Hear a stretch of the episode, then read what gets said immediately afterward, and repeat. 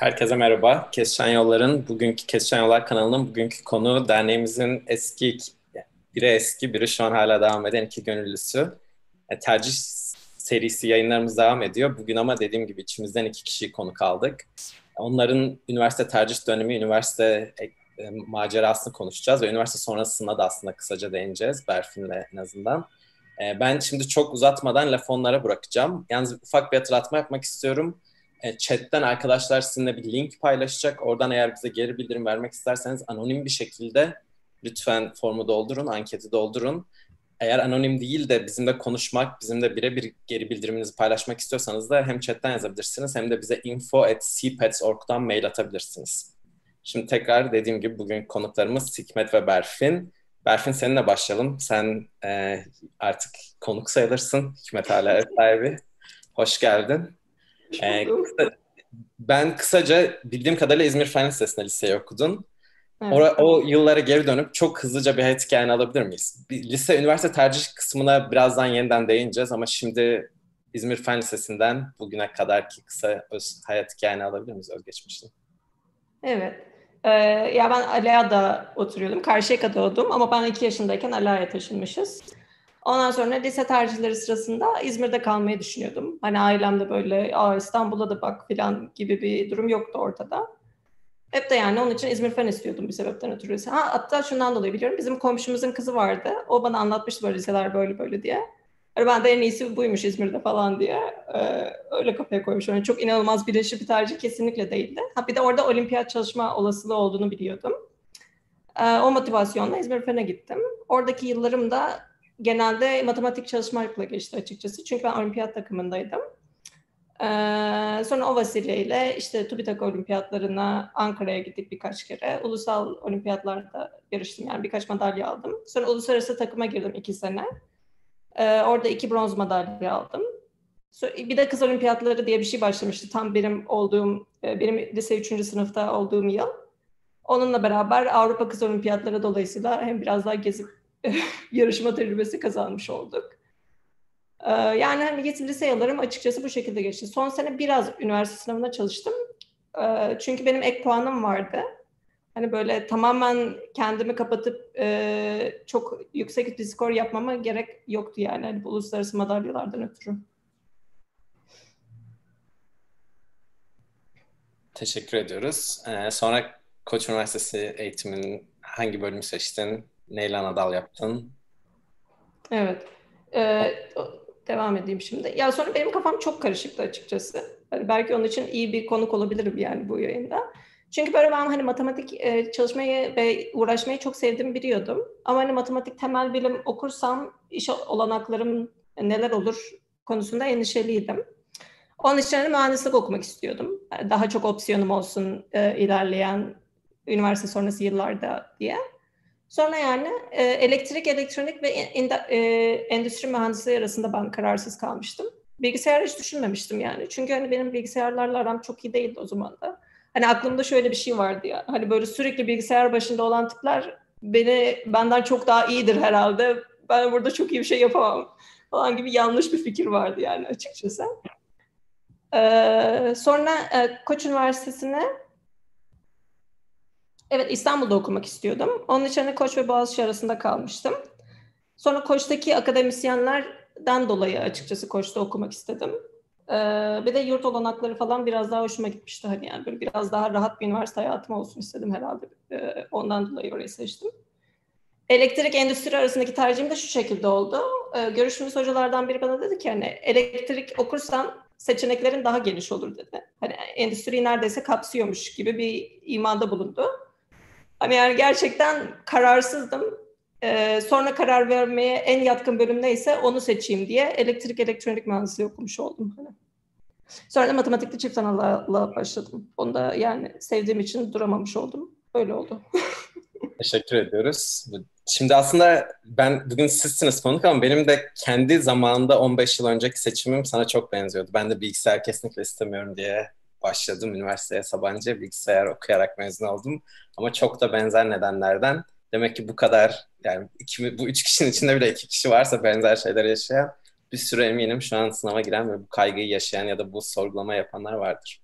Şimdi Hikmet sana dönersek e, sen de Gazi Lisesi'nden bildiğim kadarıyla mezunsun. Evet benim de hikayem. Ben devlet okulunu normal okumaya başladım. Ondan sonra bir şans eseri bir bursluluk sınavına girip işte Gazi Üniversitesi Fakir Özel Anadolu Özel Ortaokulu'na kazanmıştım o zaman. Orada bir olimpiyat hocamız vardı. Matematiğe oldukça ilgiliydim. Onunla beraber uzun zamanlar çalıştık ve güzel dereceler de elde etmiştim ortaokul zamanında.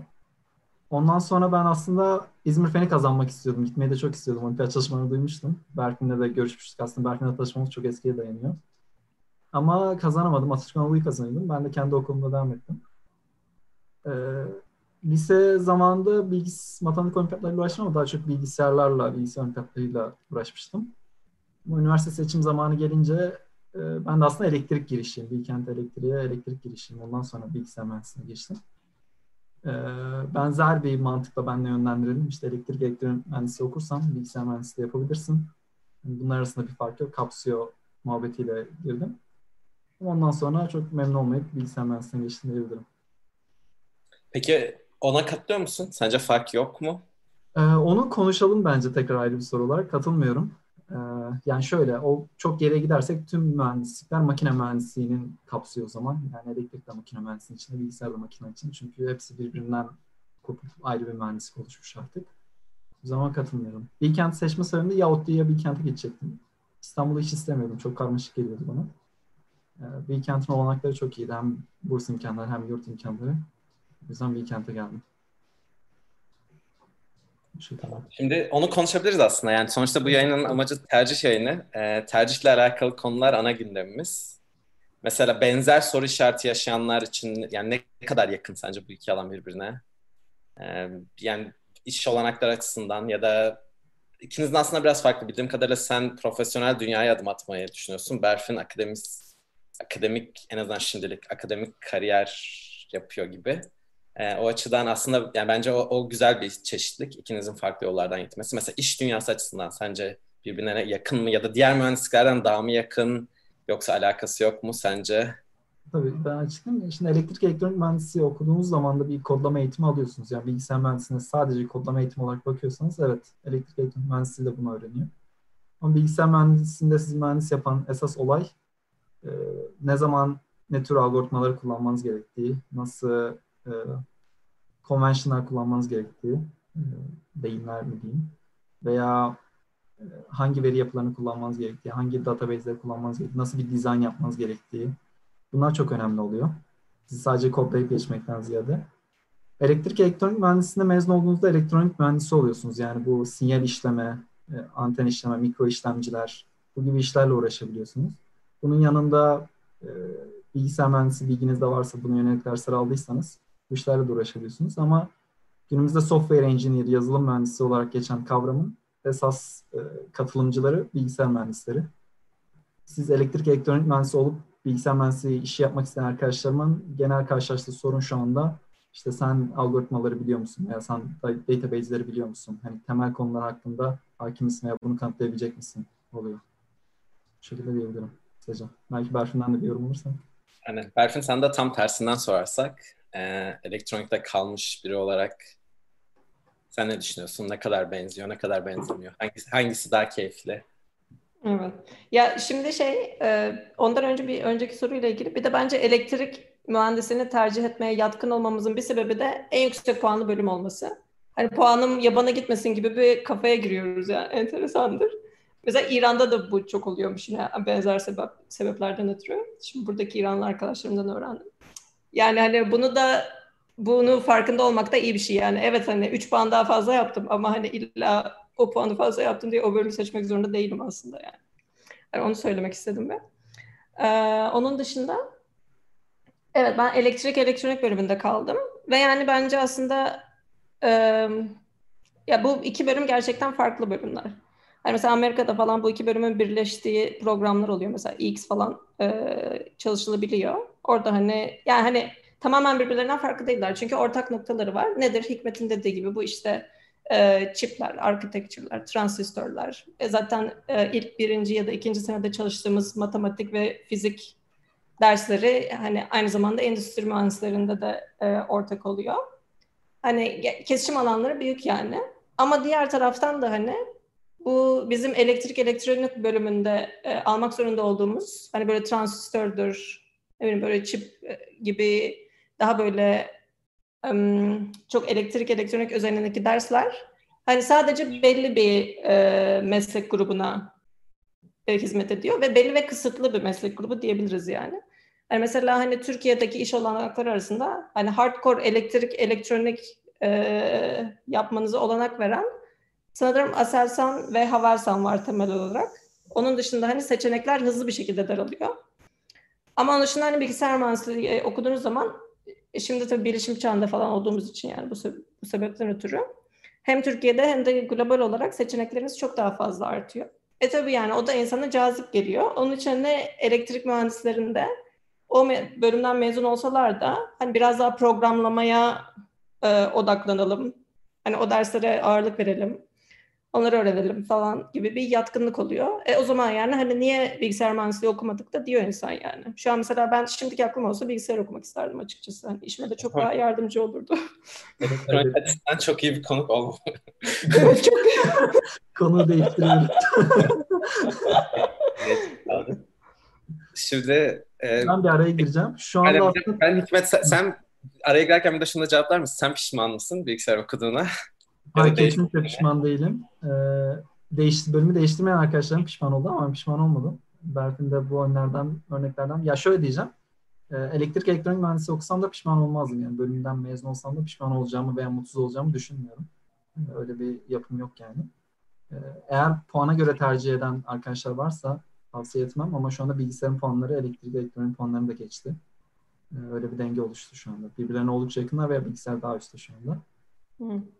Ee, ben geçiş yapmamın bir sebebi de ben, ben girdiğim zaman elektrik elektronik mühendisleri böyle Türkiye'nin en iyilerini topladığı bir yer. Yani böyle hani siz belki çok başarılı olmaya alışmışsınız ama bir anda en başarılı insanların arasında ortalama olmak belki size çok şey gelmiyor veya siz orada yükseleceğinizi hissetmiyorsunuz.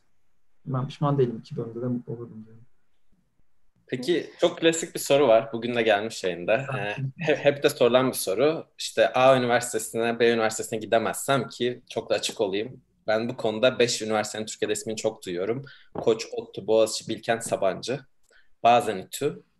Ee, bunlara gidemezsem, bu üniversitelere gidemezsem hiç mi şansım yok, nasıl arayı kapatabilirim gibi sorular geliyor. Yani kabul etsek de etmesek de, üniversite ismi versek de vermesek de belli üniversitelerin mezunlarını tırnak içinde göreceli olarak daha iyi yerlerde daha fazla görüyoruz. Ya da işte bir analiz yaptığınızda yurt dışında kariyer yapan, Türkiye'de yerlerde olan belli üniversitelere odaklanıyor. Mutlaka istisnalar var. Ama istatistiklere baktığınızda belli üniversitelerin mezunları daha ileride oluyor. Sınava giren, çok da iyi geçmeyen veya hani hiçbir zaman çok iyi zaten hani çok da bu işlerde e, yani bu işlere çok ilgisi olmayan, sınava çok iyi hazırlanmayan kendi tabirleriyle orta karar bir üniversiteye gidecek olan öğrenciler için tavsiyeleriniz neler? Siz ikiniz de çok başarılı bir lise eğitiminden sonra iyi üniversitelere, en iyi üniversitelere gitme şansı yakalamışsınız ama sizin gibi bu şansı yakalayamayanlara tavsiyeniz neler? Umutsuzluğa kapılmalılar mı ya da ne oranda kapılmalılar? Ne kadar gerçekçi? E, ben bir cevap verebilirim. Çünkü mesela ben eskiden çok elitistim açıkçası. Hani böyle bu üniversitelerden yüksek GPA mi, alçak GPA mi, hangi üniversite falan. Hani buna gerçekten çok dikkat ediyordum. Ee, ve yani hani buna Selim'in de dediği gibi gerçi tam olarak bunu söylemedi ama şimdi seni evet bunu geri aldım. Ee, hani iş başvurularında falan hızlı eleme gibi şeyler söz konusu olduğu için hani böyle şeylere dikkat ediliyor yani genel olarak diye duyuyorum yani. Hani o açıdan bir dezavantaj mı? Bence evet. Ama hani yani asla böyle kırılamaz bir dezavantaj mı? Bence kesinlikle hayır. Ya çünkü özellikle de şimdi o kadar çok hani open e, source var ki etrafta. Hani bir sürü böyle e, online olarak ders alabilirsiniz. Hani Coursera'dan vesaire. Ama bunun için İngilizce şart tabii. E, hani Türkçe online ders ne kadar mevcut bunu bilmiyorum açıkçası.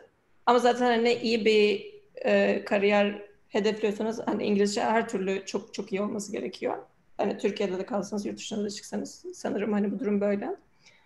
Ee, onun için hani bir İngilizceyi iyi bir seviyeye getirdikten sonra hani kendinizi geliştirebilecek çok fazla kaynak tamamen bedava mevcut yani. Hani kodlama gibi bir şey yapıyorsanız mesela bilgisayar mühendisliği gibi bunun projelere katılabilirsiniz. Hani GitHub şeyinizi, e, profilinizi güçlendirebilirsiniz vesaire. Hani bunu Hikmet biraz daha anlatabilir bence. Ben araya gireyim. Hı. Yani şöyle diyeyim. E, yurt dışında işe başvurduğunuz zaman Bilkent Üniversitesi'nden başvurmuşsunuz veya Ağrı Üniversitesi'nden başvurmuşsunuz çok bir önemi yok açıkçası. Yani üniversite sizi orada bir aşamaya getirmiyor. Yani siz bir belki Amerika'da başvursanız farklı olur veya Türkiye içerisinde işe başvursanız belki üniversitenin isminden dolayı bir önceliğiniz olabilir ama profesyonel anlamda sizin e, ortaya ne koydunuz, ne kadar staj yaptınız, ne kadar çalışma yaptınız, ne kadar open source'unuz var, ne kadar projeniz var, kendinizi ne kadar kanıtlamışsınız. Tamamen bunlar önemli oluyor. Bu ilk aşamaya geçtikten sonra da size yaptıkları mülakatlarda ne kadar performans gösteriyorsunuz. Yani siz bir kente de gitseniz, Hacettepe'ye de gitseniz, Eskişehir Üniversitesi'ne de gitseniz, İngilizce çok iyi bildiğiniz ve kendinizi çok iyi geliştirdiğiniz sürece bilgisayar mühendisliğinde dezavantajınız yok gibi bir şey olabilir. Yani belki Selim de yolunu yapabilir buna. Evet, söylediklerine katılıyorum ama peki sence yine de verilerin tersini söylemesi nedeni ne? Verilerin tersini söylemesi sebebi çok basit. En iyi öğrenci yani lisede başarılı olan öğrencilerin üniversite ve üniversite sonrasında başarılı olmasını bekliyorsun. Yani böyle bir correlation var. Ee, Bilkent, Koç, ODTÜ veya en top 5'teki üniversitelere en iyi öğrenciler gittiği için oradan da devam edebiliyor olabilirler. Yani ben liseden getirdikleri correlation düşünüyorum. Bir de ekstra efor koymak gerekiyor herhalde yani hani e, bu üniversitelerden birine gitmediği zaman. Hani gerçekten kendine bir yola koyup kendi kendine disipline olup hani bu işe ciddi yıllar boyu emek vermek gerekiyor sanırım. Çalışma disiplini olması gerekiyor yani. Teşekkür. Yani katılıyorum ben. Bence biraz öğrenilmiş çaresizlik de oluyor bir noktadan sonra. Kendi okuluna güvenini kaybettiği zaman öğrenci zaten yapamayacağım deyip bir sürü mazeret, yani mazeret görebilmeye görmeye başladığında bence ona çok kaptırıyor kendini. Ee, yani sürekli de bir mazeret var mazeret ararsanız.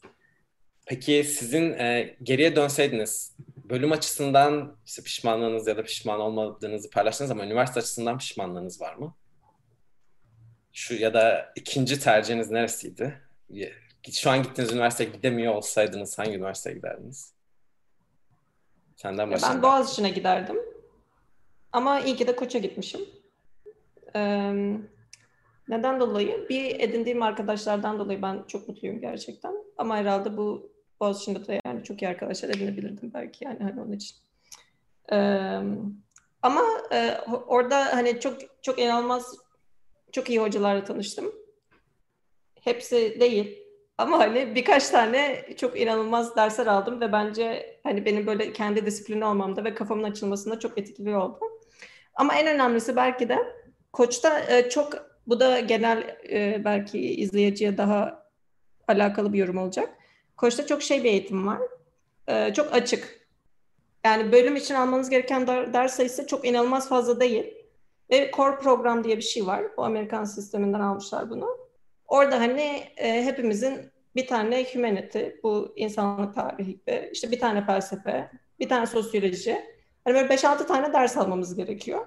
Hani bölümünüzden alakasız olan. Mesela eğer sosyal bir bölüm okuyor olsaydınız da e, bilim, biyoloji, fen, fizik gibi bir ders almanız gerekecekti. Hani ben ondan çok keyif aldım. Onun dışında hani ilerleyen yıllarda da diğer bölümlerinden ders almanız çok kolay. Hani bunda hatta bunu teşvik ediyorlar. Ve hani bu e, bilimler arası ortam yani benim gelişmemde gerçekten katkıda bulundu. Benim için iyiydi yani. Teşekkür ederim. Sen Hikmet eklemek istediğin bir şey var mı? Ben Koç'a gidebilirdim herhalde. Oranın daha açık bir eğitim olduğunu sonradan öğrendim. Ben çok düşünmemiştim. Bilkent'teki eğitim, Bilkent'ten çıkan insanlar bilim insanı olmak üzere yetiştiriliyor. Kuruluş felsefesi de bu. Okulun felsefesi de bu şekilde. Endüstriye yönelik yöne, e, eğilimler var ama çok fazla bilimsel çalışmalar ağırlık veriyor. Biraz daha ders programlarınız kısıtlı. E, seçim yapabileceğiniz alanlar daha dar. E, ama yine de ben memnunum yani okulumdan. Ama başka bir seçeneğim olsa hep Koç'a giderdim diye tahmin ediyorum. Eğitim şekilleri benzer bu arada. Humanities'dir, işte social science'dır. Sadece mühendis olarak yetişmiyorsunuz. Hayata dair de bir şeyler öğrenmenizi bekliyor üniversite. Teşekkür ediyoruz. Şimdi chatten bazı yorumlar gelmiş herhalde. Onlara da değineceğiz birazdan. Ee, o sırada chatteki yorumlara veya sorulara geçmeden önce bir sorun yani benim merak ettiğim en azından bir şey var geriye dönüp baktığınızda. Şimdi Berfin sen akademide kaldın. Hikmet sen e, yani profesyonel hayata devam ediyorsun. Bu bunlar mesela üniversiteye başlarken bunun farkında mıydınız yoksa tam tersi mi düşünüyordunuz? Hiç fikriniz mi yoktu? Hiç fikri olmayan arkadaşlar korkmalı mı? Berfin evet senden... benim benim hiç fikrim yoktu daha ziyade. Yani ben gibi şey gibi geliyordu. Şimdi benim hani bu olimpiyat çalışmalarımdan ötürü hani bir akademik kariyer beklentisi vardı açıkçası çevreden. Ama böyle hani ben yani çok emin değildim yani hani ne yapmak istediğimden.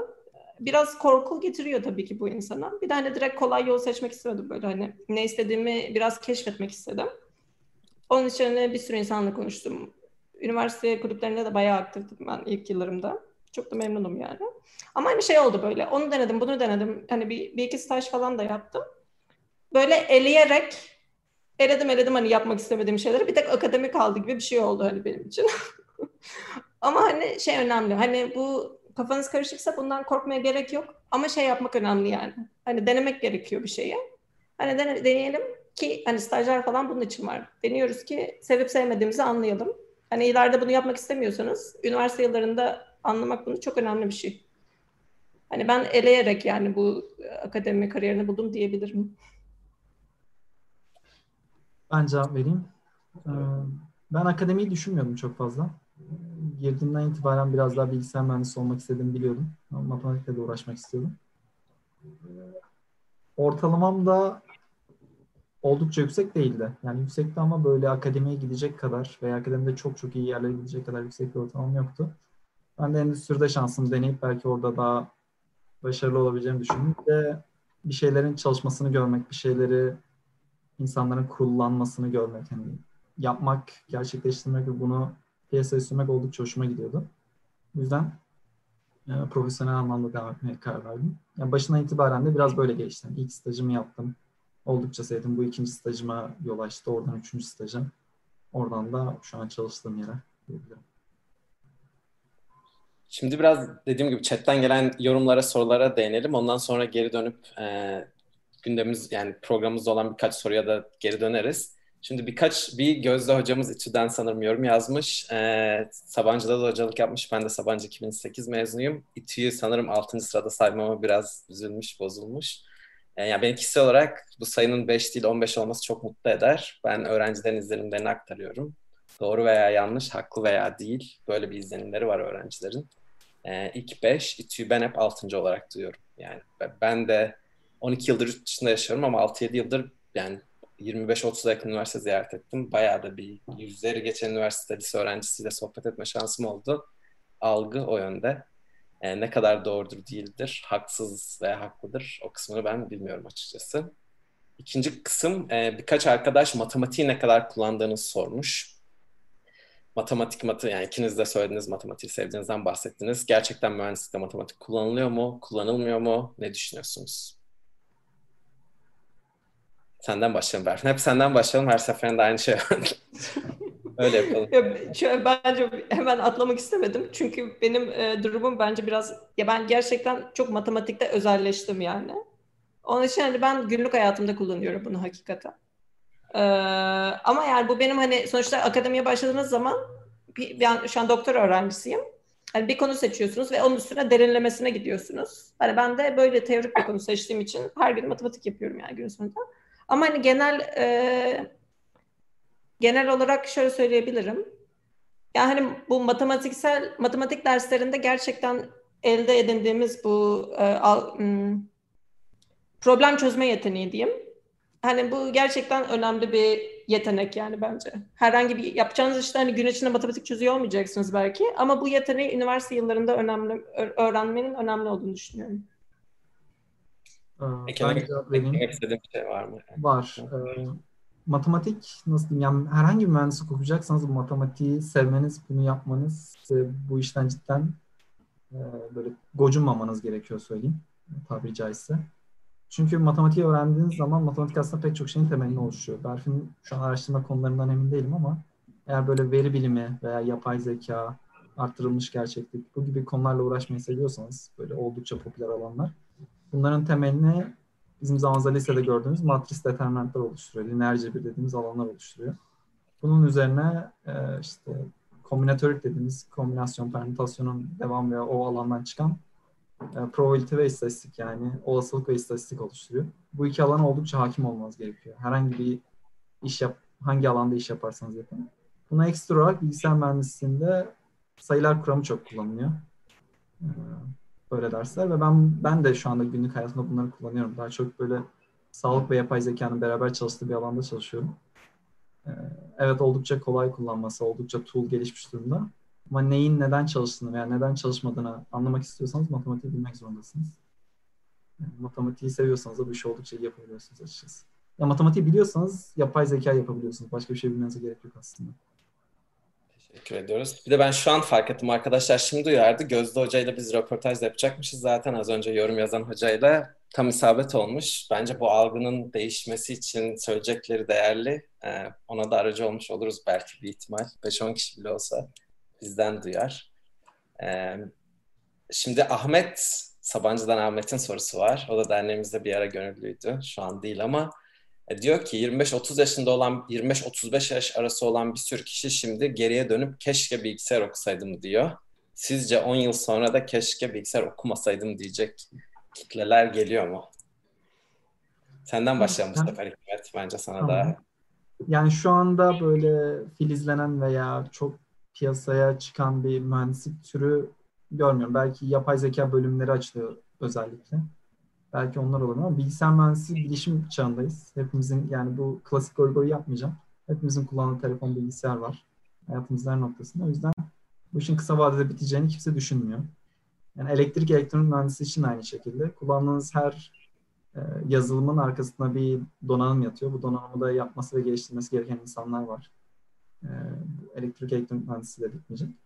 İnsan sadece belki şu anda bilgisayar mühendisliğinin şartları oldukça iyi olduğu için hem dünya genelinde hem Türkiye'de belki bu yandan bir keşke olabilir diye düşünüyorum. Katılır mısınız? Evet. Ya mesela şöyle bir şey de var ama e, e, devam edeyim. Yok yok devam et sen. tamam. Ee, şey bu bu bölümlerde hani okuyan insanlar e, çok fazla sayıda arttığı için hani rekabet de çok çok yüksek derecede artıyor. Ve hani daha e, dolayısıyla da hani işlerde daha e, daha çok şey talep ediyorlar. Yani günlük hayatta yapmamız gereken şeyler belki artıyor yani diğer işlere göre. Hani öyle bir negatif tarafı var. Ama hani keşke okumasaydım. Ya ben Hikmet'e gerçekten katılıyorum. Data Science gibi bölümler açıldığı zaman hani eğer gerçekten böyle daha yapay zeka yönelik bir iş yapmak istiyorsanız ve bunun bölümü varsa hani bilgisayar mühendisliğinin okuma hani o zaman da şey olabilir gerçekten. Hani bu şeye benziyor bence. Şimdi biz e, elektrik okuyup bilgisayar mühendisliğine dönüyoruz ya. Hani o zaman data science bölümü olsaydı mesela o da bilgisayar mühendisliği okuyup data science'e dönmek gibi olurdu. Yani hani bir kısmını boşuna okumuş oluyordunuz demeye getiriyorum. Hani öyle bir olaya dönebilir belki. Peki sence gerçekten boşuna mı? Boşuna değil tabii ki canım. Yani çok fan, e, şey temel temel temel şeyler öğreniliyor günün sonunda. Yani hani belki onu üniversitede öğrenmeseniz hani ileride oturup öğrenmeye çalışmayacaksınız. Yani iş hayatı dediğin 30-40 yıllık bir şey. Hani 3 2 bir sene fazladan dediğim şeyleri bir sene koyup hani onu biliyor olmak bu uzun vadeli dönemde kıymetli bir bilgi aslında yani hani. Peki Işık Üniversitesi'nde okuyan bir arkadaşımız bir soru sormuş Eren. O da e, ben de aldığım oku, okuldaki eğitimden memnunum ama yine de kendimi nasıl daha da geliştiririm demiş. E, yazılım mühendisi okuyormuş. Şimdi Eren biraz bize kendisiyle alakalı ve hedefleriyle alakalı detay verirse bence bu soruyu daha iyi cevap verebiliriz. Biz buna ee, genel bir cevap verebiliriz Selim istersen. Ben profesyonel anlamda, Berfin belki akademik anlamda.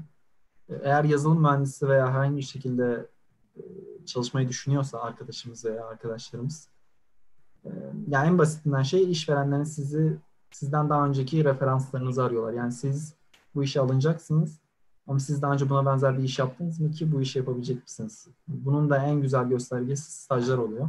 Eğer siz daha önce bir yerde 3 ay, 2 ay staj yapıp bu stajda da belli bir şey başarmışsanız ve bunu kanıtlamışsanız işverene gidip diyorsunuz ki bakın ben burada staj yaptım ve böyle böyle bir kazanımlarım oldu.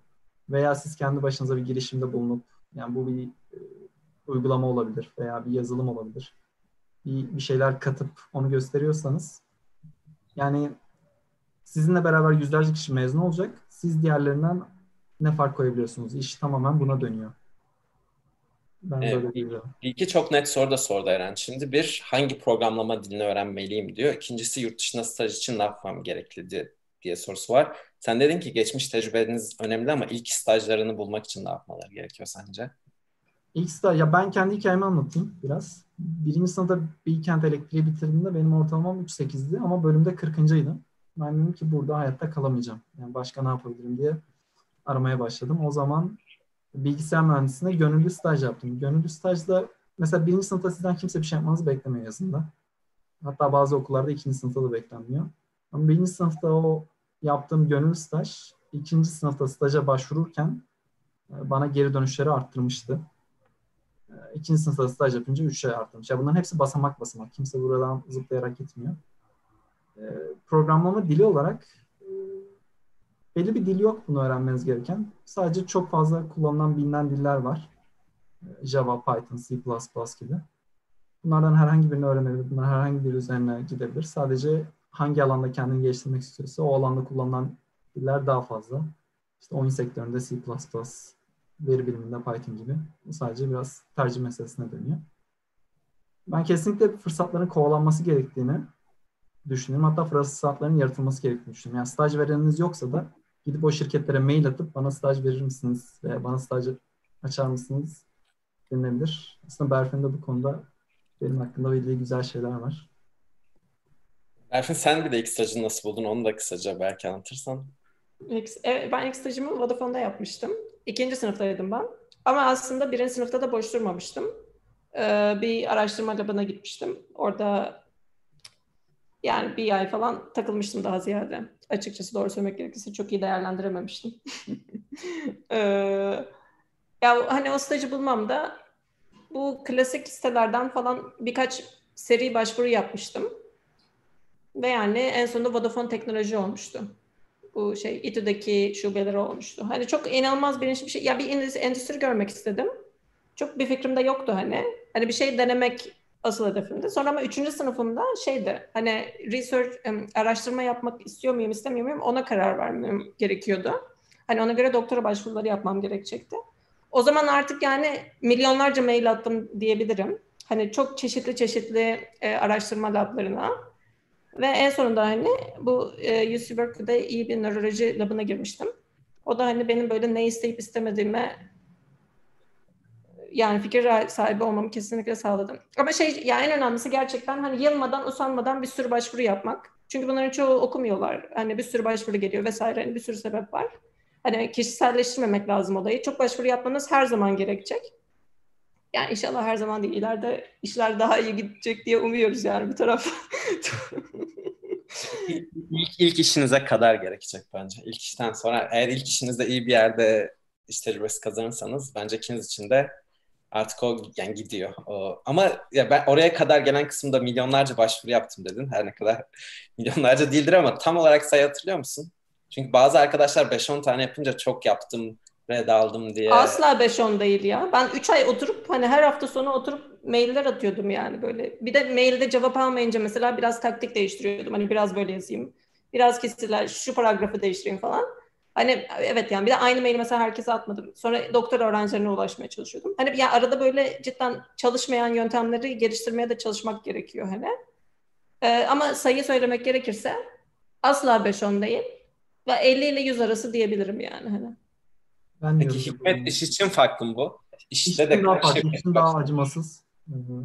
İş için ben ilk birinci sınıfta gönüllü staj yapmak istediğimde mailim teması şuydu. Ben birinci sınıf öğrencisiyim. Ben sadece öğrenmek istiyorum. Herhangi bir talebim yok maddi ma- olarak.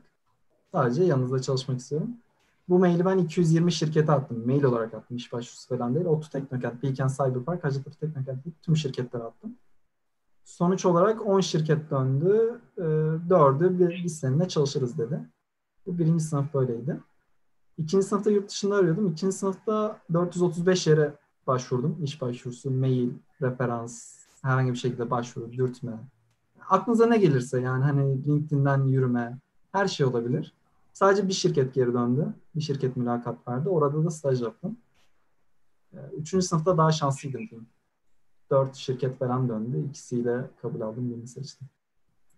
Şimdi e, bir iki sorum var. Birincisi rakam bir daha söyler misin ve şu an iş mezun olunca nereye başvuracağın, ne, nerede işe başlayacağını da arkadaşlara söyler misin? 435 arkadaşlar. Yani bu şaka değil bu arada. Mailler falan duruyor yani. Bu şey de değil. Yani biz ben kendi egomu da bir yere koymuştum. Şeyimi de bir yere koymuştum. Ben sadece iş bulmak istiyorum. Bunun için de mail atıyorum. O insanların da iş yoğunluğu var. O insanların da günlük yapması gereken şeyler var. Size zaman ayırıp ayırmayacaklar kendi tercihleri. Yani onlar da niye dönmedi kızamazsınız onlara. Ee, şu anda Facebook'ta işe başlayacağım. Facebook'ta işe başlama sürecim de oldukça sıkıntılıydı. Orada da yani teklif alıp teklifi geri çeken şirketler de oldu. Bunu bence haftaki yayında anlat. Haftaya sen var mısın bilmiyorum. CS Yok yayında var. Okay. O zaman işte arkası ya ben o zaman kısa bir reklam yapalım yalnız burada bence. Dernekte başka bir programımız var DevPets diye. Yani şu an hala lisede olan öğrenciler için erken ama bu Silikon Vadisi şirketlerinin Silikon Vadisi veya Avrupa ofislerinin staj ve e, tam zamanlı iş mülakatlarını hazırlıyoruz. Bu programda işte en baştan alıp mülakatlar neye benziyor, ne yapmanız gerekiyor, ne tarz sorular çıkıyor, davranışsal mülakatlar ne, özgeçmiş elemesinde nelere dikkat ediyorlardan başlayıp tek tek işte telefon phone screen denen bir aşama var, on site denen bir aşama var. Bunların hepsinin üzerinden geçiyoruz. Eğer başarılı olursunuz, olursanız da bu şirketlerden referans bulmanıza yardımcı olmaya çalışıyoruz. Yaz dönemi için başvurularımız bitti. Yaz dönemi başladı. Ama eğer merak ediyorsanız bize e-mail atarsanız güz dönemi başvurularını da size haberdar ederiz. E, bu işlerin yani bayağı bir özellikle lisede olan arkadaşlara benim önerim şimdiden en azından neyin ne olduğunu öğrenmeye başlamaları. Bu yayını izliyorlarsa daha yeni sınava girdiler. Bayağı yani hevesliler bence bu bunun bu yani izlemeleri bunun bir kanıtı. Şimdi Hikmet senin hikayene dönersek Facebook de kısaca anlatır mısın? Yayınımız tercih yayını ama ben eminim liseyi bitiren herkes de şimdiden işte şurada staj yapabilir miyim, iş bulabilir miyim, istediğim yerde iş bulabilir miyim soruları başlıyor. Tabii. Ben şöyle e, Facebook her sene yeni mezun mühendisleri işe alıyor. Ve yeni mezun yüzlerce mühendisi işe alıyor. Bu hem Amerika'da hem Avrupa kıtasında geçerli. Avrupa kıtasında Londra'da ofisleri var. Londra ofisine başvuruyorsunuz. Ama bu sene e, yeni mezun işe almamaya karar verdiler dışarıdan ve sadece e, daha önce staj yapmış insanları işe aldılar. O yüzden pozisyon açılmadı. E, benim daha önce Facebook'a abartı yok. 15 kere falan çeşitli kanallarla başvurmuşumdur staj için veya başka bir şey için referansla bir şekilde. Bu sene de farklı pozisyonlara başvurdum ama dönmedim. En sonunda e, Bilkent Üniversitesi'nden mezun olmuş. İşte Amerika'da doktorasını yapmış. Facebook'ta çalışan bir e, ablayla tanışmıştım. Bilgi abla. O bana referans olacağını söyledi. İki senedir de onunla konuşuyordum. Onun referansıyla beraber başvuru yaptık. Önce staj olarak başvuru yaptık. Sonra staj için olmayacağını söylediler mezun olduğum için. Ama böyle bir pozisyon olduğundan bahseder Solution Engineering. Ondan sonra bana bir saatlik oldukça zorlu bir kodlama mülakat yaptı. Selim'in bahsettiği mülakatlar bunlar. Bizim hazırladığımız. Ondan sonra da e, üç mülakat yapıldı arka arkaya. iki saatlik. Bunların ikisi teknik. Biri daha iş, business oriented dediğimiz bir mülakattı. Ondan sonra iyi haber geldi. Ama tek kişi alıyorlardı. Ve pek çok kişinin yarıştığını söylediler. Biraz da şansım yaver gitti diyebilirim yani. Şimdi birkaç arkadaş bir tanesi de oradan İTÜ mü Hacettepe mi diye sormuş. Bir tanesi Bilkent mi Sabancı mı diye sormuş. Bu soruların hepsinin cevabını haftaya salı günü bu üniversitelerin hepsinden hepsinden gerçekten birer kişi olacak. Bir ünivers- bilgisayar mühendisliği seçmiş öğrenci olacak ve bir yayın yapacağız. Orada aslında haftaya da izleyip orada sorabilirsiniz sorularınızı. Tabii ki Sabancı diyorum ben cevap olarak ama e, şaka yapıyorum tabii. E, haftaya yayında tek tek öğrencilere sorabilirsiniz. Yani şu anda cevaplamak bilmiyorum ister misiniz? E, yoksa ya kendi üniversitelerini söylersiniz diye tahmin ediyorum ama. Okay, evet, zaman... benim, benim çok bir fikrim yok. Benim çok hangisine mutlu olacaklarsa hepsi çok iyi üniversite. Ee, bir arkadaşımız yani te, bu arada Ahmet teşekkür ediyor Hikmet sana. Kendisi rekorunu geçmek geçmeye çalışacakmış seneye. 400 küsürün üzerinde. Bize haber versin Ahmet eğer geçersen. Seneye inşallah geçersin. Staj bulursun seni de konuk ederiz. Ee, onun dışında birkaç tane soru gelmiş. Mesela alanlarınızdan örnek verebilir misiniz demişler. Bunlar artık hani son sene mesela Hikmet senin için belki bitirme projende neye odaklanıyorsun? Berfin sen artık iki yıllık araştırmacısın. Ne de araştırma yapıyorsun? Cem, aslında biraz bahsettiniz ikiniz de. Ama biraz daha derin anlamak istiyor sanırım arkadaşlarımız. Evet. Berfin sen de başla. Ben anlatabilirim. Ee, ya Selim dediği gibi ben ikinci sınıf doktora öğrencisiyim. Ee, yapay zeka çalışıyorum. Ee, özellikle de e, yapay sinir ağları, neural network diyoruz. Onlara onları teorik olarak anlamaya çalışıyorum. Yani biraz daha hani bilgi vermek gerekirse. Çünkü şu an hmm, evet e, bu yapay zeka bölümünde çok fazla model var kullanabileceğiniz. Ama bu um, face recognition, yüz tanıma gibi um, gibi sorunlarda en iyi çalışan model bu yapay zeka. Yani bu zaten son yıllardaki bu data biriminin, e, veri biriminin popülerleşmesinde de büyük bir etken. Ama bunu hani mühendisler mühendislerin genellikle e, hızlı bir şekilde ilerlettiği bir araştırma alanı oldu bu e, özellikle son yıllarda. Ama hani bunları matematiksel olarak anlamamız, hani niye bu bu modeller bu kadar iyi çalışıyor çok mümkün olmadı. Yani şu an hani e, bunu anlamaya çalışıyoruz biraz. Yani tabii ki de her şey yani böyle çok yüzeysel anlattım ama hani anlamaya çalışıyoruz derken oturup böyle Aa, yapay zekayı çözdüm falan gibi olmuyor. Tabii o konuda da spesifik e, bir noktaya bakıyoruz vesaire. Ama genel genel olarak böyle. Ben kısaca bahsedeyim. Benim şu an çalıştığım, part time çalıştığım bir yer var. Bizde e, daha şu an full time yapay zeka ve medikal alanında çalışıyoruz. İkisini beraber kullanarak ne yapabiliriz? Bundan önce göğüs hastalıklarını inceliyorduk. Covid hastalığının patlamasıyla beraber de işte yapay zekayı kullanarak Covid test şişesi yapabilir miyiz üzerine çalıştık. Şu anda ben e, Türkiye'de Covid teşhisi koyulmuş, e, MR'i çekilmiş, pardon, CT'si çekilmiş hastaların CT'si ile e, temiz CT'leri karşılaştırıp bu ikisi arasındaki farkı öğrenen bir e, neural network yani yapay sinir ağları yazabilir miyiz? Bunu nasıl geliştiririz? E, nasıl doğruluk oranını arttırırız? Bunlar üzerine çalışıyoruz. Belirttikçe arkadaşım öğrenir. Ama işimiz tamamen matematik yani. Şimdi araştırma alanlarınızdan bahsettiniz. Yani şu an belki de en fazla insanların merak ettiği, öğrenmek istediği yapay zekanın bir alt dalı olan e, makine öğrenimi. Makine öğrenimi hakkında ne düşünüyorsunuz? Bu bir iki soru da gelmiş. Elektrik ve elektronik veya bilgisayar mühendisliğinin bölümlerinde verilen eğitim ne kadar örtüşüyor demiş bir arkadaşımız yapılan araştırmalarla, bu alanda yapılan araştırmalarla. Ee, bir arkadaşımız çok fazla bilimsel çalışma yapıldığını duydum. Ee, bu konuda ne siz ne düşünüyorsunuz diye sormuş. Yani genel olarak makine öğrenimi hakkında ne düşünüyorsunuz? Tecrübeniz var mı? Makine öğrenimi ileride bu alanda uzmanlaşmak isteyen biri için sizce ideal eğitim çizgisi ne? Sadece bölüm değil ama alması gereken derslerde sizce neler? Evet. Ee, evet. Ya Hikmet çok iyi bir noktaya parmak bastı önceden. Altını çizmekte fayda var bence bu soruyla. Hani gerçekten e, bölümden ziyade belki e, makine öğrenmesi çalışım, çalışmak istiyorsa bir insan bu özellikle lineer algebra, e, olasılık, probability, e, ondan sonra evet birinci sınıf matematik derslerine çok dikkat etmek gerekiyor. Hani bu ilk başta ilk bakışta hiç bariz olmayabilir yani. Çünkü hani daha kodlama falan gibi düşünüyoruz herhalde. Ama gerçekten çok kritik hani bu, bu dersleri çok çok sağlam tutmak.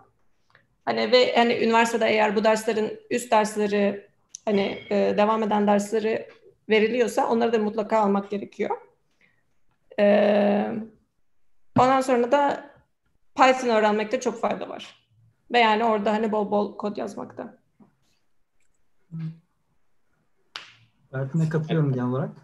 Matematik, işin matematiğini bilmeniz gerekiyor. Ben şeyi belki verebilirim. Ee, ben bir elektrikçi arkadaşımla beraber çalışıyorum aynı konu üzerine. İkimiz de aynı işi yapmamız, ikimiz de aynı işi yapıyoruz ancak bakış açılarımız oldukça farklı oluyor. Ben daha çok nasıl optimize çalışır, nasıl daha hızlı çalıştırabiliriz, bunun doğru çalıştığına nasıl emin olabilirim gözüyle bakıyorum.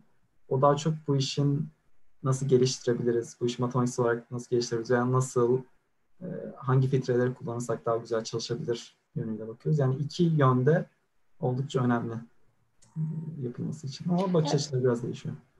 Tabii. Evet aslında buna bir şey eklemek istiyorum. Çünkü çok önemli. Ee, şey bu elektrik e, mühendisliğinde öğrenip bilgisayar mühendisliğinde öğrenmediğiniz ve data e, verim bilimine faydalı olabilecek çok önemli bir branş var. O da bu signal processing, sinyal işleme dediğimiz dersler. Hani bu birebir böyle data birimiyle örtüşen bir şey değil. Ama bu dersi almak hani belki bu Hikmet'in bahsettiği bakış açısını kazanmakta çok faydalı oluyor. Bazen yani benim kafamda şöyle bile diyebilirim. Eğer mesela ben kesinlikle data bilimi yapacağım, bundan yüzde yüz eminim gibi bir noktadaysa bir insan, hani elektrik ve bilgisayar mühendisliği buna neredeyse eşit hizmet ediyor olabilir yani. Şimdi önce bir düzeltme yaparak başlamak istiyorum. Birincisi 2 Temmuz'daymış yayınımız bilgisayar. Yani iki gün sonra, iki gün sonra mı? Evet iki gün sonra bu Perşembe. Ee, izlemek isteyen arkadaşlara şiddetle tavsiye ederiz. İkincisi yayın başında da hatırlatmıştım. Eğer bize geri bildirim vermek istiyorsanız anonim bir şekilde lütfen anketimizi doldurun. Dediğim gibi eğer bizimle sohbet etmek, tavsiyelerinizi birebir paylaşmak istiyorsanız da her zaman açığız. İster bana selim.sipetsorg'dan, ister derneğe info.sipetsorg'dan ulaşabilirsiniz. Deyip e, size yani konuklarımıza geri dönüyoruz. Şimdi e, yine bir disiplinler arası çalışma da yani temel bilim ve mühendisliğin birleştiği alanlar neler gibi bir soru gelmiş. Aslında buna ara ara cevap verdiniz diye düşünüyorum ben. Ama eklemek istediğiniz bir şey var mı? Lisansta veya yüksek lisansta temel bilimle mühendisliği birleştiği alanlar nedir demiş arkadaşımız. Ee, ekle, yani bana sanki bahsettiğiniz gibi geliyor. Matematikten bahsettiniz ama eklemek istediğiniz bir şey var mı? Ya da belki soruyu açabilir biraz daha. Ekleyeyim. Şu anki yaptığım işi çok iyi matematik bilen, aynı zamanda kodlamayı bilen bir insan da yapabilirdi. Yani bir farkımız olmazdı. Aynı şekilde e, Berfin belki sen eklemek istersin. Fizikle elektrik eklemek daha yakın oluyor genelde. Evet, e, şöyle bir şey. Mesela hani bu an, şu an hani araştırma konumdan bahsettim ben. Bu e, yapay zeka e, neural network yani bu sinir ağları modellerini anlamaya çalışıyoruz dedim. Ama bunu teorik anlamaya çalışan iki grup insan var aslında. Matematikçiler ve fizikçiler. E, çünkü fizikçiler, özellikle teorik fizikçiler bu doğa e, doğada gördükleri fenomenleri anlamak için e, bir tip matematik uyguluyorlar yani. Hani matematikçiler mesela onu genelde beğenmiyor. Çok böyle hani matematiksel ispatlama mantığına birebir oturmadığı için her zaman. Çünkü bazen fizikçiler bazı şeyleri atlamayı falan seviyor. Hani e, ispat süresince. Ama hani bunu söylememin, söylememin sebebi şundan dolayı o hani o kadar her şeyi mükemmel yapmaya odaklanmadığınız zaman bazı kompleks sistemleri açıklamaya e, daha elverişli olabiliyorsunuz. Hani daha böyle hissiyatla falan neredeyse diyebilirdim mesela bir matematikçi. Ama yani hani fizik de aynı zamanda bayağı önemli olabilir e, böyle bir konuda. Onu demeye çalışıyorum. Daha değişik bir şekilde bakıyorsunuz probleme. Ben bir şey ekleyeyim. E, şu an mesela Berfin'in değil ama bizim benim yaptığım alan da disiplin arası bir alan. Yani tıp dünyasıyla beraber çalışıyoruz. Galiba oradan da bir soru gelmiş. Ee, Aynen. doktor çalışıyorum diye. Evet yani şu an projede doktor da çalışıyor. İçe, ekibimizde bir tane, üç tane doktor var. Bir tane uzman, iki tane de yeni bitirmiş öğrenci, e, mezun. O yüzden yaptığınız iş ne olursa olsun veri bilimini sadece veri bilimi olarak yapmıyorsunuz çoğunlukla %90'da. Veri bilimini bir alana uyguluyorsunuz. O alana uygularken de o alandan uzmanlara veya insanlara ihtiyaç duyuyorsunuz. Teşekkür ediyoruz. Şimdi biraz konularımız dağınık dağınık gidiyor ama birincisi yine alakasız bir konu ama quantum e, computing tecrübeniz var mı? Yoksa çok anlamlı bir soru değil aslında sizin için bu. Maalesef. Bir arkadaş ne kadar popüler olduğunu sormuş ama yani çok popüler eğer ilgisi varsa. E, 10-15 yıldır yani kriptografinin yeniden yazılacağı konuşuluyor. Biliyorsunuzdur ya da bilmiyorsanız eğer bu arkadaş biliyorsa, hevesliyse mutlaka o alanda okumasını öneririm. Ee, onun dışında okulu iyi bitiren yani başarılı bir şekilde bitiren biri junior software engineer yani giriş pozisyondaki bir yazılım mühendisi pozisyonlarında kolay iş bulabiliyor demiş arkadaşımız. Katılıyor musunuz? Katılmıyor musunuz? Yine biraz Hikmet seni ilgilendiriyor herhalde bu soru. Berfin'den daha bu, çok. şey yerine bağlı. Yani nasıl bir iş aradığınıza bağlı. Eğer e, her işe okeyseniz, her maaşa, her ülkede çalışma şartlarına okeyseniz evet doğru. İyi bir iş bulabiliyorsunuz. Ama düşünürseniz yani böyle çok insanın işlediği işte herkes Google'da, Facebook'ta veya bu tarz şirketlerde çalışmak istediği için rekabet daha acımasız oluyor diyeceğim. Ee, buralarda çalışmak istiyorsanız sizin beraber rekabet ettiğiniz Hindistan'daki, Çin'deki veya yanınızdaki arkadaşınızdan bir tık daha iyi olmanız gerekiyor ve e, ben her zaman paylaşarak, yanınızdaki insanlara paylaşarak beraber yükselmeniz gerektiğini düşünüyorum. Ama evet imkansız değil. Benim bir kentteki, sadece bir kentteki arkadaşlarımdan 3-4 kişi yurt dışında işe başlayacaklar. Türkiye'de çok güzel yerlerden işe başlayacak olan insanlar oluyor. Hani iş kaygısı olmasın. Belki hala var mı bilmiyorum ama tıp garanti meslek mühendislik belirsiz gibi bakılıyordu çok eskiden. Şu anda öyle bir şey yok diyebilirim. Berfin eklemek istediğin bir şey var mı? Evet. Evet ya benim de hani kendi arkadaşlarımdan söyleyebileceğim e, iyi bir şekilde bölümünü bitirdiğin sürece en azından Türkiye'de e, yine hani bilgisayar mühendisliği kapsamında da iş bulma olanağı mevcut. Ama aynı zamanda bak şöyle bir şey var. Bunu da belki söylemekte fayda var. Çünkü hani bilgisayar mühendisi yine yazılım mühendisi olarak bile yapılabilecek bir sürü iş, iş çeşidi var. Mesela hani böyle e, app yazma gibi bir herhalde bir sektör bayağı büyük Türkiye'de anladığım kadarıyla. E, ya da daha böyle e, yazılım geliştirme falan gibi şeyler yapabilirsiniz. Hani daha böyle e, bu kadarını söyleyebileceğim şimdi. Hani o zaman insanda da şey oluyor yani hani ben cidden bunu yapmak istiyorum ama hakikaten bunu da yapmak istemiyorum gibi bir şey oluyor. Hani o seçme şansını elde etmek istiyorsanız hani biraz daha iyi yapmak gerekiyor yani. Hani sadece iyi o seçim şansı vermeyebilir.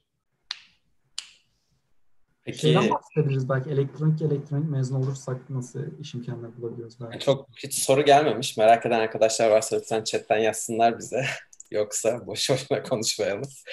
Ee, o ama chatten Berfin sana bir soru var. Matematik bölümü ve veri bilimi arasındaki bağ hakkında ne düşünüyorsun? Matematik veya istatistik bölümleri sanki veri bilimi alanında çalışmak isteyenler için mühendislikten daha ilişkili gibi bir soru sormuş arkadaşımız. Ee, evet. Katılıyor musun matematik? Şöyle yani eğer mesela hani e, eğer in, indus, indus, e, endüstride bir iş bulmak istiyorsanız mezun olduğunuz ya da direkt kişiye söyleyeyim. Eğer ah, endüstride bir iş bulmak istiyorsan mezun olduğun zaman e, hemen sadece matematik okumak asla yeterli değil. Çünkü kod yazman gerekecek. Yani sonuçta bir, bir şey üretime dahil olma e, gerekliliği var yani. O zaman hani bu yeterli değil. Ama aynı zamanda hani bu e, kod yazmayı matematik okumanın yanında birkaç ders alarak e, telafi etmek mümkün. Ama açıkçası şeyden emin değilim hani en azından Türkiye kapsamında işverenin gözünde matematik okumak ve birkaç tane kodlama dersi yapmak veya aynı şekilde fizik okumayı okuyup birkaç tane kodlama dersi yapmak ee, iş ya çünkü çok fazla örneği görülmediği için sanırım hani işverenin gözünde direkt aa bu benim istediğim elemandı gibi bir e, algı oluşturmayabilir. Ama yurt dışında mesela yani bence gayet böyle bir profilin de hani bilgisayar mühendisliği gibi hatta eşit yani hani yapılacak işin tanımına göre biri diğerinden daha iyi olabilir, daha, diğeri daha iyi olabilir. Yani gerçekten karşılaştırılabilir bir e, üniversite yılı programı. Hani matematik ve birkaç kodlama dersi. Ama kodlama kesin gerekli. Sadece matematik, yani sadece araştırmaya yönelebilirsiniz o zaman. Ha, bu da yeterli olur bu arada. Eğer hani arkadaş araştırma, yani doktora gibi bir kariyer düşünüyorsa, hani sadece matematik okuyup yine birkaç ders almak lazım ama kodlama almak zorunda, kodlama olmak zorunda değil o durumda. Yani hiç kodlama bilmeden başarılı bir araştırmacı olabilir mi sence matematik? Yani çok teorik matematik çalışanları kastetmiyorum ama hani veri bilimi veya işte uygulamalı matematik yapabilirler mi? Hayır. Bunu çok iç rahatlığıyla söyleyebilirim. Çünkü benim de öyle bir hayalim vardı. Ben hiç kod yazamıyordum bayağı bir zaman. Hani böyle matematik yapıp bu işe elimi atmayayım diyordum. Ama yani hani matematik yapma şeklinizi bile kod yazarak çok daha hızlandırabilirsiniz yani. Özellikle de verim bilimi çalışmak istiyorsanız hani zaten birkaç bir şeyi çok hızlı bir şekilde kontrol etmek, hani bir fikri test etmek ve ona göre hani onu matematik olarak araştırmaya sonrasında başlamak yani hani en iyileri böyle yapıyor benim anladığım kadarıyla. Peki bir arkadaşımız merak etmiş. E, biyolojiyle alakası var mı sence bu bilimlerin ne kadar yani var olduğunu biliyoruz aslında işlemsel biyoloji diye bir bölüm var. E, ya da işlemsel biyoloji var, biyoinformatik var. Birbirine yakın şeyler aslında ama e, hatta bu işlemselin belki de ilk başladığı alanlardan bir biyoloji. Sizin ikinizden tecrübesi olan var mı bu konuda? E, herhangi bir araştırma yapan, dersini alan? E, benim benim bayağı alakalı aslında. Çünkü hani e, benim stajım da beyin bilimi üstüneydi. Ama orada yapay zeka ile hafif bir bağlantısı vardı. Şöyle ki hani orada e, farelerle falan deney yapmışlardı. Farenin beynine de çip takıyorlar mesela. Hani o çipte çipin e, nöronları okuduğu sinyalleri yapay zeka modelleriyle açıklamaya çalışıyorduk. Mesela orada hani biyoloji bilmek de önemliydi. Çünkü o e, nöronların sinyalleri e, bayağı karışık gelebiliyor. Hani o zaman biyolojik sebeplerden ötürü bir tercihler yapmak gerekebiliyor. Hani biraz biraz biyoloji bilmek önemli o setupta. E, aynı zamanda mesela aslında bu, bu böyle bir projede elektrik mühendisliği okumuş olmak bilgisayara göre biraz daha avantajlı olabilir mesela böyle bir durumda. Aslında tam dediğine de ek olarak ben bilgisayar, ben işlemsel biyoloji alanında doktor yapıyordum aslında bırakmadan önce 2008-2010 yılları arasında. Ve benim hocam e, yanlış hatırlamıyorsam MIT'de undergrad'da yani lisansta biyoloji ve matematik biyoloji ve bilgisayar sonra yüksek lisans e, doktorası matematikte mi yapmıştı? Valla 10 yıl geçti. Çok detaylar hatırlamıyorum ama yani işte biyoloji okumuş bir dönem, bir dönem matematik okumuş, bir dönem bilgisayar okumuş. Ve laboratuvarındaki insanlar da işte hep böyle yani bir sürü fizikçi vardı bir tane. Fizik okuyup üzerine bilgisayar yapmış falan. Yani dediğin gibi bunların hepsi aslında birbiriyle çok elektrikçi çok yoktu. Ama o biraz ben Brown'daydım herhalde Brown'la alakalı bir şey. Çünkü elektrik mühendislik tarafındaydı bilgisayar yani biyoinformatik bilgisayar bilimi tarafındaydı. Ee, ama yani tam da dediğine yani birebir aslında benim hocamda da oradaki bir sürü kişide de çok farklı farklı profilden gelenler bir arada ve verimli çalışıyorlardı. En dikkat ettikleri şey buydu. Her hocanın kendi takımında bu altyapıları farklı kişileri bir araya getirme az yani hem ihtiyacı hem de böyle bir niyeti de vardı. Ee, peki sen yani bundan sonra akademik kariyer mi düşünüyorsun Berfin? Bunu soran birkaç kişi olmuş. Niye akademiyi seçti demiş. Çünkü e, yani sen çok açık söz olmak gerekirse bilişimde bir sürü kişi aslında akademi de istese maaşların yüksek olmasının cazibesiyle e, bazen hani okumak yani bir an önce para kazanma isteğiyle akademiye devam etmiyor. Seni motive eden şey neydi? Akademiye nasıl karar verdin? Üniversitedeyken, üniversitede yeni başlayan arkadaşlara bu yolu düşünen arkadaşlara ne önerirsin? Evet. Ya çok doğru bir nokta. Çünkü doktorada hiç maaş almıyorsunuz genelde. Ya ben İsviçre'de doktora yapıyorum. Bu da hani doktora için en çok maaş alacağınız yerlerden biri. Ama biz bile askeri maaş alıyoruz aslında İsviçre standına göre, standartına göre.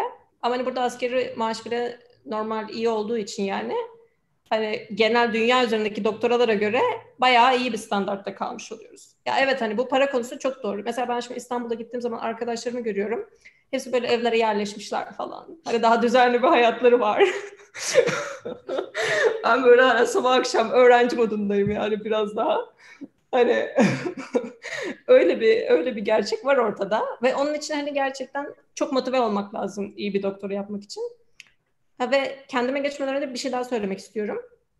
Bence mesela şey çok oluyor hani ne yapacağını böyle bilemeyip hani çok iyi bir profilde giden öğrenciler e bari doktora yapıvereyim hem yurt dışına da çıkmış olurum gibi bir kafaya giriyorlar. Ya bence bu çok yanlış. E çünkü hani e, yani benim tanık olduğum çok fazla böyle hani Türk öğrenci e, yurt dışında doktora yapıp ama böyle vaktini verimli geçiremeyen, yaptığı işten çok memnun olmayan ama artık hani bir girdim doktordan çıkayım falan diye böyle 4-5 seneyi neredeyse heba eden e, durumlarda kalmış, kalmış olabiliyor yani. yani. Onun için çok motive olarak doktora yapmak gerekiyor. Yani ben buna gönülden inanıyorum. Şey olabilir mesela bir seçenek. Yani doktoraya başlar Selim'in gibi. Birkaç sene bakarsınız. Hani sonra hoşunuza gitmiyorsa ya bitirmemek lazım yani. Hani 3 sene daha az maaşla, yüksek stresle sevmediğiniz bir iş yapmaya çok gerek yok yani herhalde o noktada. Ee, ya ben ben neden çok seviyorum? Ben bir şeyi şey çok hoşuma gitmiyor benim. Ya inanılmaz çok bir tecrübem de olmadı da. Ee, ya birinin bana ne yapacağımı söylemesi çok hoşuma gitmiyor. ee, ve benim bu akademideki danışmanlarımın e, çok e, serbest bir tarzları var. Yani projelere beraber karar veriyoruz. Lafını böleceğim ama bu herkes için geçerli mi?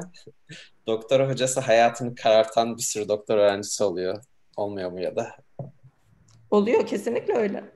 Yok yok onu ha, evet yani hani bu nasıl bu hocayı yani ara, bu, böyle bir hoca mı aradın? Bu konuda arkadaşlar ne yapmalılar? Nasıl bulmalılar hayatlarını karartmayacak? Doğru. Ne, ne söylüyorum tabii. Yok çok doğru. Ya hani bazı hoca tabii hayat karar hocanın da niyeti kötü olduğu için değil yani. Bu insanlar da hani herkes çok üretken olsun falan diye motive oluyorlar yani. Ama hani yüksek streste ya hani öyle bir hayat tarzı 4-5 sene gençliğimin baharında istemiyorum gibi bir düşünce vardı bende. öyle açıkçası. Ee, ve hani e, labdaki öğrencilerle konuşmak hani Akkor'un Kaya koyun konusunda karar vermeniz için en iyi yol yani bence. Hani doktor öğrencilerle, öğrencilerle konuşuyorsunuz. Hocanın tarzını da anlıyorsunuz. Evet benim benim hocalarımın bu serbest olmaları tabii ki de benim de onlarla çalışmamı istememde büyük etken sahip oldu. Evet tabii bütün doktor hocaları böyle değil şimdi ben öyle bir izlenim vermek istemem yani. Ama hani ona ona göre tercih yapabilirsiniz. Teşekkür ediyoruz Berfin. Şimdi yani son akademi akademiyle alakalı aslında birkaç daha soru var ama çok da uzatmak istemiyoruz. Vakti bir saate de geçtik. Toparlamadan önce son akademiyle alakalı bir soru. Lisansta arkadaşımız sormuş, pardon size bakıyorum. E, lisansta makale yayınlamak ne kadar faydalı, yüksek lisans ve doktora için ne kadar önemli diye sormuş. Olması böyle bir yayın yapmak kesinlikle bir artı. Bu gerçekten de bir artı yani. Ama hani olmaması, benim mesela yoktu lisansta bir makalem. E, sonuncu bitirme tezimi ben bir makaleye yönelik yapmıştım. Ama onun yayınlanması benim doktora girmemden sonra oldu. Ama bunu söylemem ama araştırma tecrübesi olması çok önemli. Çünkü doktora başvurularında bu statement of purpose, hani niyet mektubu yazıyorsunuz. Ben böyle böyle konuları çalıştım, bu projemden şunu öğrendim, bu hocadan bunu öğrendim falan. E, bir araştırma projesinde çalışmamış olma durumunuzda hani e, endüstri saçlarıyla bunu doldurmanız çok güçlü olmayacaktır yani. Hani mutlaka araştırma niyetiyle kesinlikle çalışmak gerekiyor. Hani e, makale niyetiyle devam etmek gerekiyor. Olur ya da olmaz artık hani sonrası çok kritik değil. Ben bir şey diyebilirim belki buna.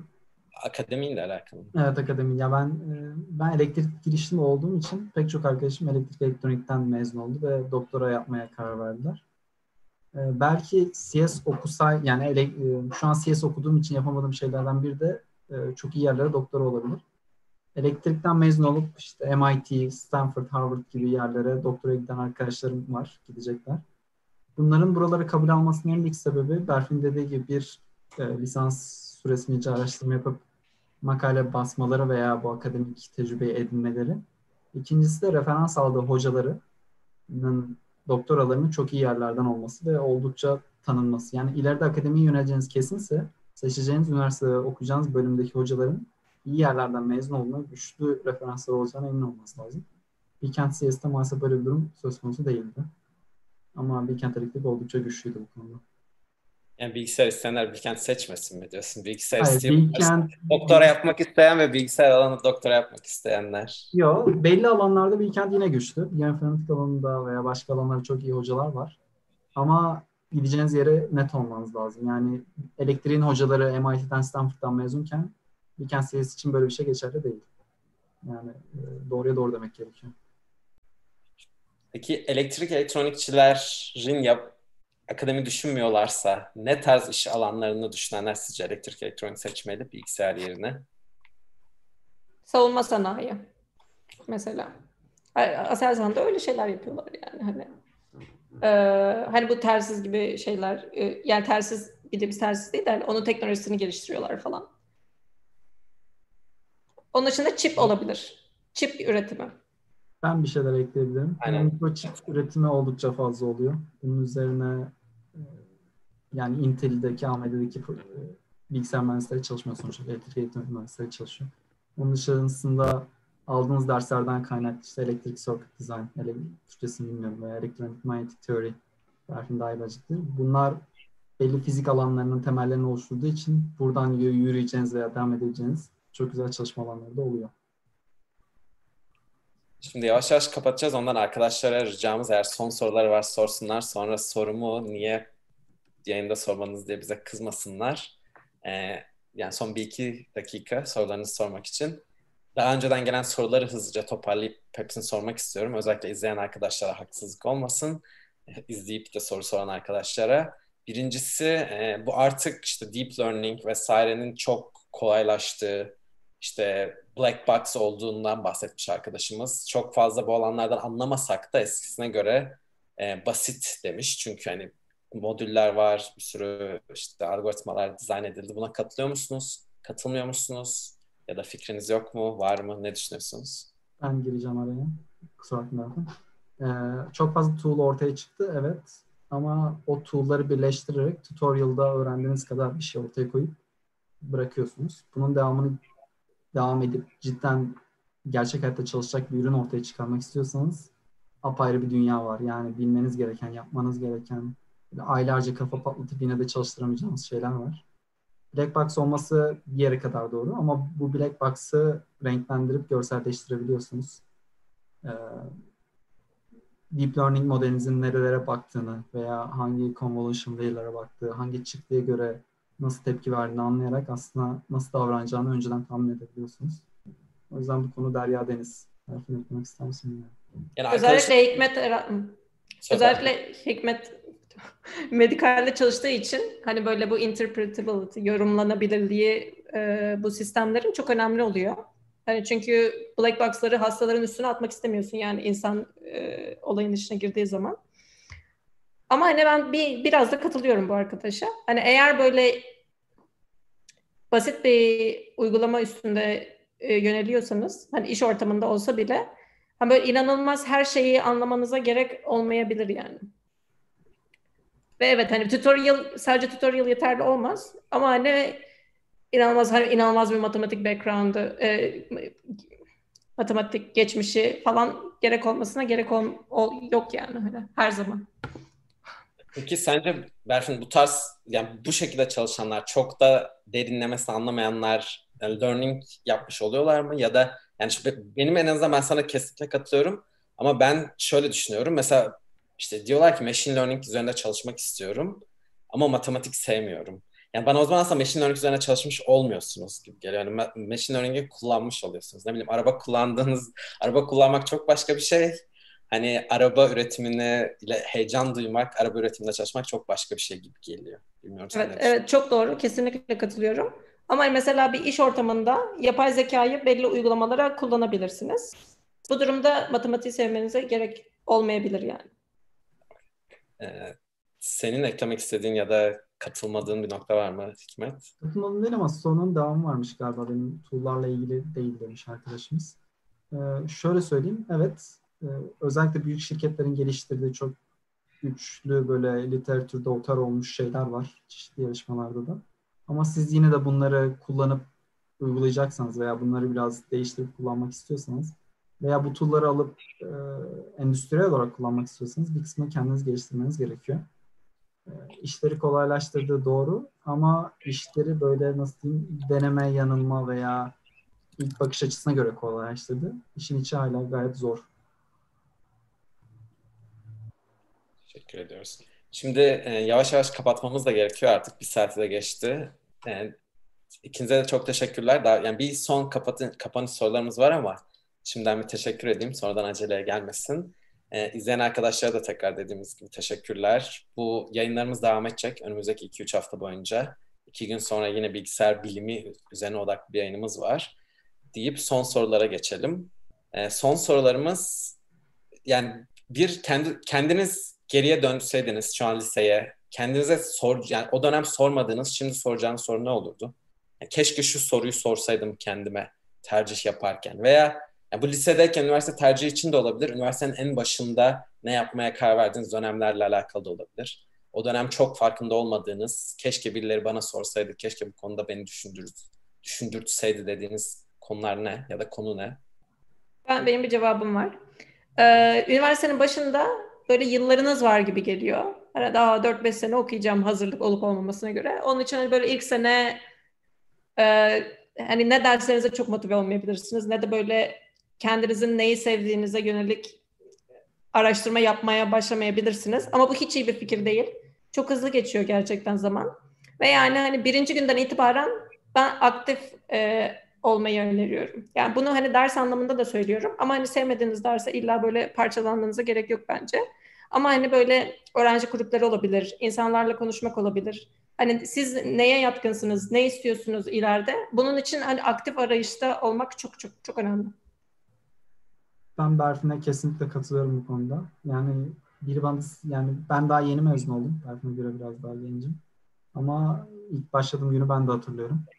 Keşke odada daha az vakit geçirseydim. Keşke daha az uyuyup belki daha hem ders anlayayım. Ders anlamı değil ama daha çok eğlenseydim. Daha çok sosyalleşseydim. Çünkü üniversite sadece bir okul okuduğunuz, mezun olduğunuz bir yer değil. Üniversite hayatınızın ilerleyen dönemlerinde beraber edindiğiniz arkadaşlarınız ve sosyal çevrenizi oluşturuyor. E, bu sebeple geliştireceğiniz sosyal ilişkiler de oldukça önemli. Teşekkür ediyoruz ikinize de tekrar katıldığınız için. Arkadaşlar adına da teşekkür ediyorum ben. İzleyen arkadaşlar umarım memnun kalmışlardır. İkinize de başarılar. Dediğim gibi yarın yayınımız devam ediyor. Yarın yarın ve önümüzdeki bir iki hafta boyunca lütfen izlemeye devam edin. Arkadaşlarınıza biz duyurun, reklamımızı yapın. Bu konuda da lütfen bize yardımcı olun. Herkese Türkiye'dekilere iyi akşamlar, Avrupa'dakilere de iyi akşamlar, iyi günler. Burada Amerika'da olanlara da iyi günler. Görüşmek üzere. Bir şey ekleyebilir miyim ben? Tabii. Ha, tamam. Yani hangi üniversite tercih ederlerse etsinler arkadaşlar keyfini çıkarsınlar. Zorlu bir maraton sonundan çıktılar sonuç olarak. Ee, şimdiden başarılar diliyorum. Senin eklemek istediğin bir şey var mı Berfin? Evet ben de yani son noktaya parmak basıyorum. Keyfini çıkarmak bir nokta kesinlikle çok önemli. Ama aynı zamanda hani bu arayışta olmayı yani gündelik bir iş gibi görmek lazım bunu bence. Yani o noktada önemli bir durum hani. Bir, bir de ayrıca sana da teşekkürler Selim moderatörlüğün için. Teşekkür ederim. Görüşmek üzere.